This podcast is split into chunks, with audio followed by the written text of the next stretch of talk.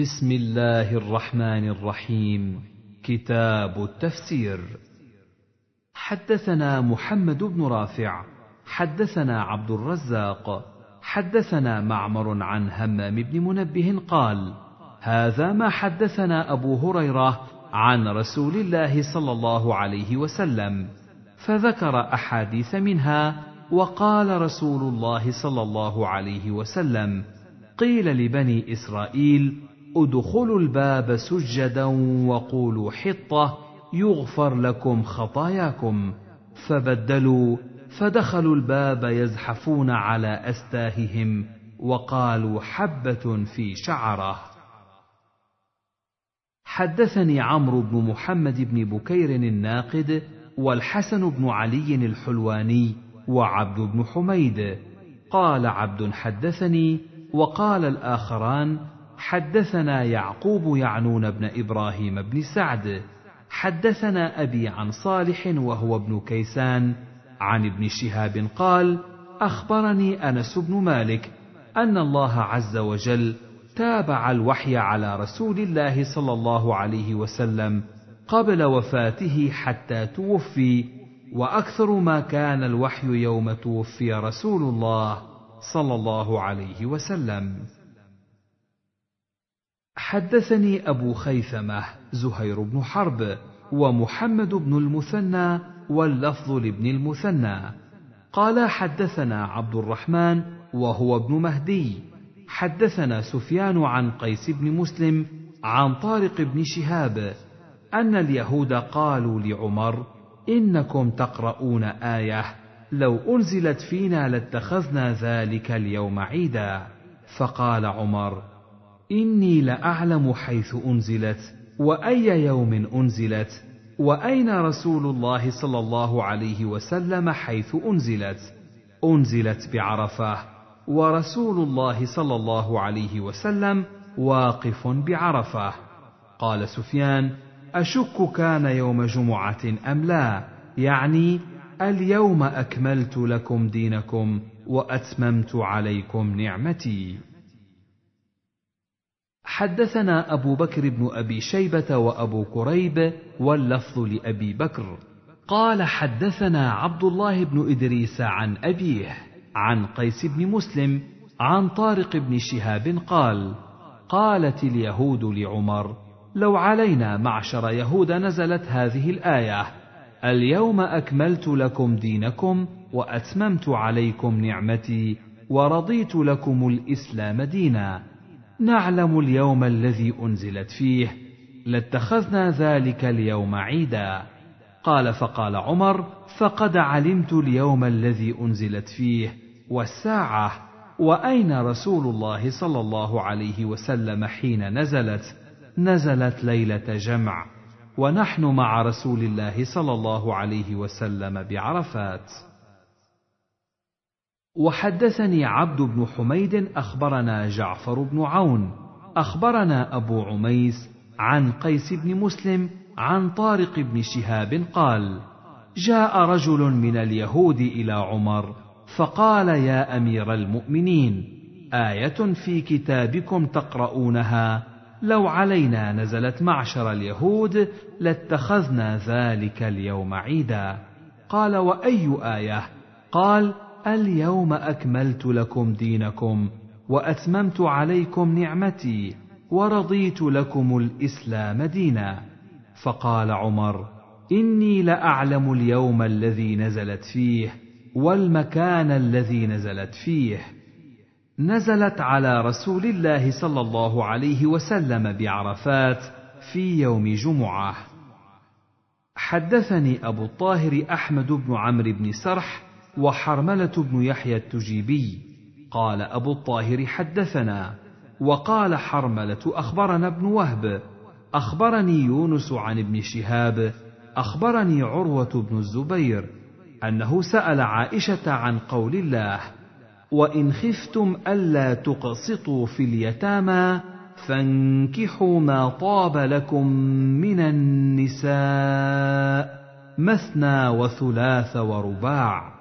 قالت يا ابن أختي هي اليتيمة تكون في حجر وليها تشاركه في ماله فيعجبه مالها وجمالها فيريد وليها أن يتزوجها بغير أن يقسط في صداقها فيعطيها مثل ما يعطيها غيره فنهوا أن ينكحوهن إلا أن يقسطوا لهن ويبلغوا بهن أعلى سنتهن من الصداق وأمروا أن ينكحوا ما طاب لهم من النساء سواهن.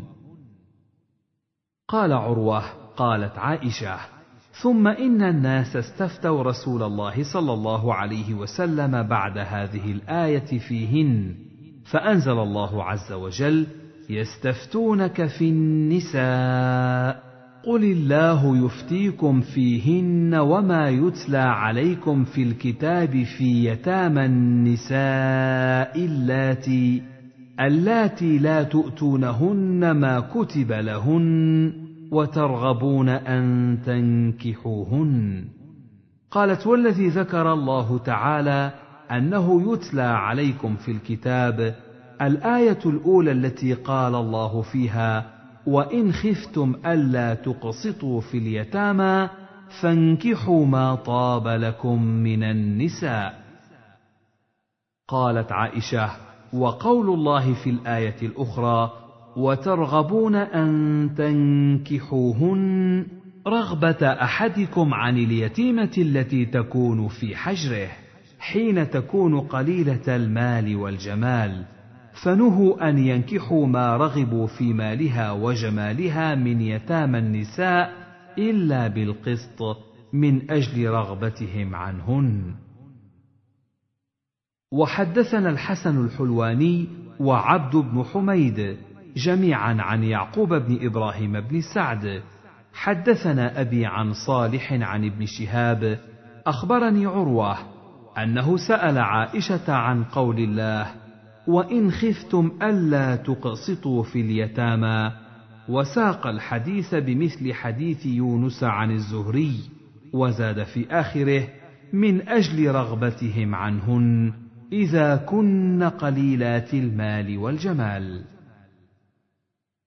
حدثنا أبو بكر بن أبي شيبة وأبو كريب قال حدثنا أبو أسامة حدثنا هشام عن أبيه عن عائشة في قوله وإن خفتم ألا تقسطوا في اليتامى قالت أنزلت في الرجل تكون له اليتيمة وهو وليها ووارثها ولها مال وليس لها أحد يخاصم دونها فلا ينكحها لمالها فيضر بها ويسيء صحبتها فقال إن خفتم ألا تقسطوا في اليتامى فانكحوا ما طاب لكم من النساء.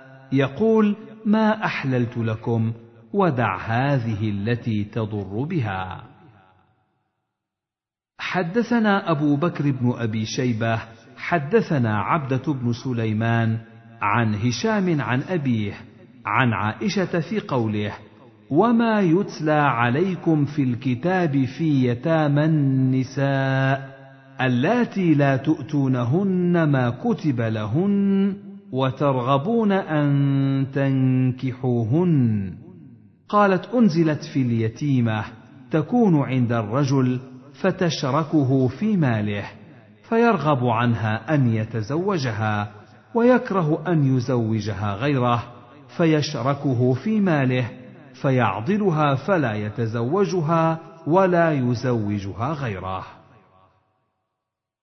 حدثنا أبو كريب حدثنا أبو أسامة أخبرنا هشام عن أبيه عن عائشة في قوله يستفتونك في النساء قل الله يفتيكم فيهن الآية. قالت هي اليتيمة التي تكون عند الرجل لعلها أن تكون قد شركته في ماله حتى في العذق فيرغب يعني أن ينكحها ويكره أن ينكحها رجلا فيشركه في ماله فيعضلها. حدثنا أبو بكر بن أبي شيبة حدثنا عبدة بن سليمان عن هشام عن أبيه عن عائشة في قوله ومن كان فقيرا فليأكل بالمعروف قالت أنزلت في والي مال اليتيم الذي يقوم عليه ويصلحه إذا كان محتاجا أن يأكل منه. وحدثناه أبو كريب حدثنا أبو أسامة حدثنا هشام عن أبيه عن عائشة في قوله تعالى: ومن كان غنيا فليستعفف ومن كان فقيرا فليأكل بالمعروف قالت أنزلت في ولي اليتيم أن يصيب من ماله إذا كان محتاجا بقدر ماله بالمعروف. وحدثناه أبو كريب حدثنا ابن نمير حدثنا هشام بهذا الإسناد. حدثنا أبو بكر بن أبي شيبة حدثنا عبدة بن سليمان عن هشام عن أبيه عن عائشة في قوله عز وجل إذ جاءوكم من فوقكم ومن أسفل منكم وإذ زاغت الأبصار وبلغت القلوب الحناجر قالت كان ذلك يوم الخندق. حدثنا أبو بكر بن أبي شيبة حدثنا عبدة بن سليمان حدثنا هشام عن أبيه عن عائشة وإن امرأة خافت من بعلها نشوزا أو إعراضا. الآية قالت أنزلت في المرأة تكون عند الرجل فتطول صحبتها فيريد طلاقها فتقول لا تطلقني وأمسكني وأنت في حل مني. فنزلت هذه الآية. حدثنا أبو كريب حدثنا أبو أسامة حدثنا هشام عن أبيه عن عائشة في قوله عز وجل: وإن امرأة خافت من بعلها نشوزا أو إعراضا، قالت نزلت في المرأة تكون عند الرجل، فلعله ألا يستكثر منها وتكون لها صحبة وولد، فتكره أن يفارقها، فتقول له: أنت في حل من شأني. حدثنا يحيى بن يحيى أخبرنا أبو معاوية عن هشام بن عروة عن أبيه قال قالت لي عائشة يا ابن أختي أمروا أن يستغفروا لأصحاب النبي صلى الله عليه وسلم فسبوهم. وحدثناه أبو بكر بن أبي شيبة حدثنا أبو أسامة حدثنا هشام بهذا الإسناد مثله. حدثنا عبيد الله بن معاذ العنبري حدثنا أبي حدثنا شعبة عن المغيرة بن النعمان عن سعيد بن جبير قال اختلف أهل الكوفة في هذه الآية ومن يقتل مؤمنا متعمدا فجزاؤه جهنم. فرحلت إلى ابن عباس فسألته عنها فقال لقد أنزلت آخر ما أنزل ثم ما نسخها شيء. وحدثنا محمد بن المثنى وابن بشار قال حدثنا محمد بن جعفر حا. وحدثنا إسحاق بن إبراهيم أخبرنا النضر قال جميعا حدثنا شعبة بهذا الإسناد. وفي حديث ابن جعفر نزلت في آخر ما أنزل وفي حديث النضر إنها لمن آخر ما أنزلت. حدثنا محمد بن المثنى ومحمد بن بشار. قال حدثنا محمد بن جعفر. حدثنا شعبة عن منصور عن سعيد بن جبير قال أمرني عبد الرحمن بن أبزة أن أسأل ابن عباس عن هاتين الآيتين. ومن يقتل مؤمنا متعمدا فجزاؤه جهنم خالدا فيها فسالته فقال لم ينسخها شيء وعن هذه الايه والذين لا يدعون مع الله الها اخر ولا يقتلون النفس التي حرم الله الا بالحق قال نزلت في أهل الشرك حدثني هارون بن عبد الله حدثنا أبو النضر هاشم بن القاسم الليثي حدثنا أبو معاوية يعني شيبان عن منصور بن المعتمر عن سعيد بن جبير عن ابن عباس قال نزلت هذه الآية بمكة. والذين لا يدعون مع الله إلها آخر إلى قوله مهانا.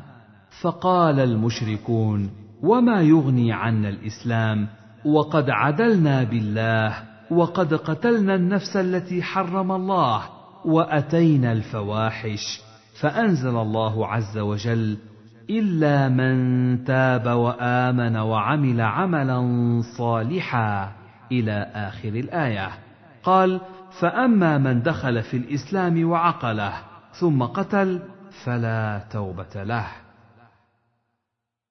حدثني عبد الله بن هاشم وعبد الرحمن بن بشر العبدي قال حدثنا يحيى وهو ابن سعيد القطان عن ابن جريج حدثني القاسم بن أبي بزه عن سعيد بن جبير قال قلت لابن عباس ألمن قتل مؤمنا متعمدا من توبة؟ قال لا قال فتلوت عليه هذه الآية التي في الفرقان والذين لا يدعون مع الله إلها آخر ولا يقتلون النفس التي حرم الله إلا بالحق إلى آخر الآية. قال هذه آية مكية نسختها آية مدنية. ومن يقتل مؤمنا متعمدا فجزاؤه جهنم خالدا. وفي رواية ابن هاشم فتلوت هذه الآية التي في الفرقان إلا من تاب. حدثنا أبو بكر بن أبي شيبة وهارون بن عبد الله وعبد بن حميد. قال عبد أخبرنا وقال الآخران حدثنا جعفر بن عون. أخبرنا أبو عميس عن عبد المجيد بن سهيل عن عبيد الله بن عبد الله بن عتبة.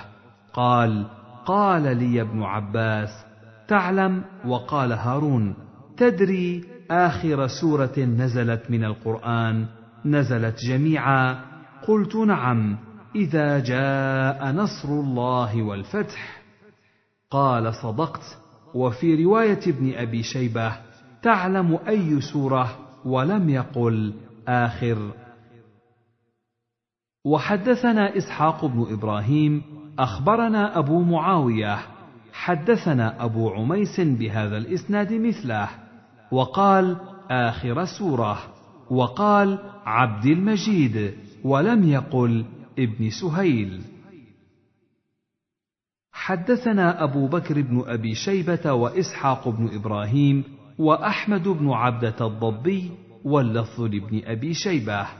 قال حدثنا وقال الآخران أخبرنا سفيان عن عمرو عن عطاء عن ابن عباس قال لقي ناس من المسلمين رجلا في غنيمة الله فقال السلام عليكم فأخذوه فقتلوه وأخذوا تلك الغنيمة فنزلت ولا تقولوا لمن ألقى إليكم السلم لست مؤمنا. وقرأها ابن عباس السلام. حدثنا أبو بكر بن أبي شيبة حدثنا غندر عن شعبة حا. وحدثنا محمد بن المثنى وابن بشار واللفظ لابن المثنى. قال حدثنا محمد بن جعفر عن شعبة عن أبي إسحاق قال سمعت البراء يقول: كانت الأنصار إذا حجوا فرجعوا لم يدخلوا البيوت إلا من ظهورها. قال فجاء رجل من الأنصار فدخل من بابه، فقيل له في ذلك، فنزلت هذه الآية: ليس البر بأن تأتوا البيوت من ظهورها باب في قوله تعالى ألم يأن للذين آمنوا أن تخشع قلوبهم لذكر الله حدثني يونس بن عبد الأعلى الصدفي أخبرنا عبد الله بن وهب أخبرني عمرو بن الحارث عن سعيد بن أبي هلال عن عون بن عبد الله عن أبيه أن ابن مسعود قال ما كان بين إسلامنا وبين أن عاتبنا الله بهذه الآية ألم يأن للذين آمنوا أن تخشع قلوبهم لذكر الله؟ إلا أربع سنين. باب في قوله تعالى خذوا زينتكم عند كل مسجد. حدثنا محمد بن بشار حدثنا محمد بن جعفر حا. وحدثني أبو بكر بن نافع واللفظ له. حدثنا غندر حدثنا شعبة عن سلمة بن كهيل عن مسلم البطين عن سعيد بن جبير عن ابن عباس قال كانت المرأة تطوف بالبيت وهي عريانة فتقول من يعيرني تطوافا؟ تجعله على فرجها وتقول اليوم يبدو بعضه أو كله فما بدا منه فلا أحله فنزلت هذه الآية خذوا زينتكم عند كل مسجد باب في قوله تعالى ولا تكرهوا فتياتكم على البغاء حدثنا أبو بكر بن أبي شيبة وأبو كريب جميعا عن أبي معاوية واللفظ لأبي كريب. حدثنا أبو معاوية حدثنا الأعمش عن أبي سفيان. عن جابر قال كان عبد الله بن أبي بن سلول يقول لجارية له اذهبي فابغينا شيئا. فأنزل الله عز وجل ولا تكرهوا فتياتكم على البغاء إن أردنا تحصنا لتبتغوا عرض الحياة الدنيا ومن يكرههن فإن الله من بعد إكراههن لهن غفور رحيم. وحدثني أبو كامل الجحدري حدثنا أبو عوانة عن الأعمش عن أبي سفيان عن جابر أن جارية لعبد الله بن أبي بن سلول يقال لها مسيكة وأخرى يقال لها أميمة فكان يكرههما على الزنا فشكتا ذلك إلى النبي صلى الله عليه وسلم فأنزل الله ولا تكرهوا فتياتكم على البغاء إلى قوله غفور رحيم. باب في قوله تعالى أولئك الذين يدعون يبتغون إلى ربهم الوسيلة. حدثنا أبو بكر بن أبي شيبة حدثنا عبد الله بن إدريس عن الأعمش عن إبراهيم عن أبي معمر عن عبد الله في قوله عز وجل أولئك الذين يدعون يبتغون إلى ربهم الوسيلة أيهم أقرب. قال كان نفر من الجن اسلموا وكانوا يعبدون فبقي الذين كانوا يعبدون على عبادتهم وقد أسلم النفر من الجن. حدثني أبو بكر بن نافع العبدي حدثنا عبد الرحمن حدثنا سفيان عن الأعمش عن إبراهيم عن أبي معمر عن عبد الله أولئك الذين يدعون يبتغون إلى ربهم الوسيلة. قال كان نفر من الإنس يعبدون نفرا من الجن فأسلم النفر من الجن واستمسك الإنس بعبادتهم. فنزلت أولئك الذين يدعون يبتغون إلى ربهم الوسيلة. وحدثنيه بشر بن خالد أخبرنا محمد يعني بن جعفر عن شعبة عن سليمان بهذا الإسناد. وحدثني حجاج بن الشاعر حدثنا عبد الصمد بن عبد الوارث حدثني أبي حدثنا حسين عن قتادة عن عبد الله بن معبد الزماني عن عبد الله بن عتبة عن عبد الله بن مسعود أولئك الذين يدعون يبتغون إلى ربهم الوسيلة. قال نزلت في نفر من العرب كانوا يعبدون نفرا من الجن فأسلم الجنيون والإنس الذين كانوا يعبدونهم لا يشعرون فنزلت أولئك الذين يدعون يبتغون إلى ربهم الوسيلة. باب في سورة براءة والأنفال والحشر. حدثني عبد الله بن مطيع حدثنا هشيم عن أبي بشر عن سعيد بن جبير قال قلت لابن عباس سورة التوبة. قال التوبة. قال بل هي الفاضحة. ما زالت تنزل ومنهم ومنهم حتى ظنوا الا يبقى منا أحد إلا ذكر فيها. قال قلت سورة الأنفال. قال تلك سورة بدر. قال قلت فالحشر. قال نزلت في بني النضير. باب في نزول تحريم الخمر. حدثنا أبو بكر بن أبي شيبة حدثنا علي بن مسهر عن أبي حيان عن الشعبي عن ابن عمر قال خطب عمر على منبر رسول الله صلى الله عليه وسلم فحمد الله وأثنى عليه ثم قال أما بعد ألا وإن الخمر نزل تحريمها يوم نزل؟ وهي من خمسة أشياء من الحنطة والشعير والتمر والزبيب والعسل والخمر ما خامر العقل. وثلاثة أشياء وددت أيها الناس أن رسول الله صلى الله عليه وسلم كان عهد إلينا فيها الجد والكلالة وأبواب من أبواب الربا. وحدثنا أبو كريب أخبرنا ابن إدريس حدثنا أبو حيان عن الشعبي عن ابن عمر قال سمعت عمر بن الخطاب على منبر رسول الله صلى الله عليه وسلم يقول أما بعد أيها الناس فإنه نزل تحريم الخمر وهي من خمسة من العنب والتمر والعسل والحنطة والشعير. والخمر ما خامر العقل. وثلاث أيها الناس وددت أن رسول الله صلى الله عليه وسلم كان عهد إلينا فيهن عهدا ننتهي إليه. الجد والكلالة وأبواب من أبواب الربا. وحدثنا أبو بكر بن أبي شيبة حدثنا إسماعيل بن علية حا.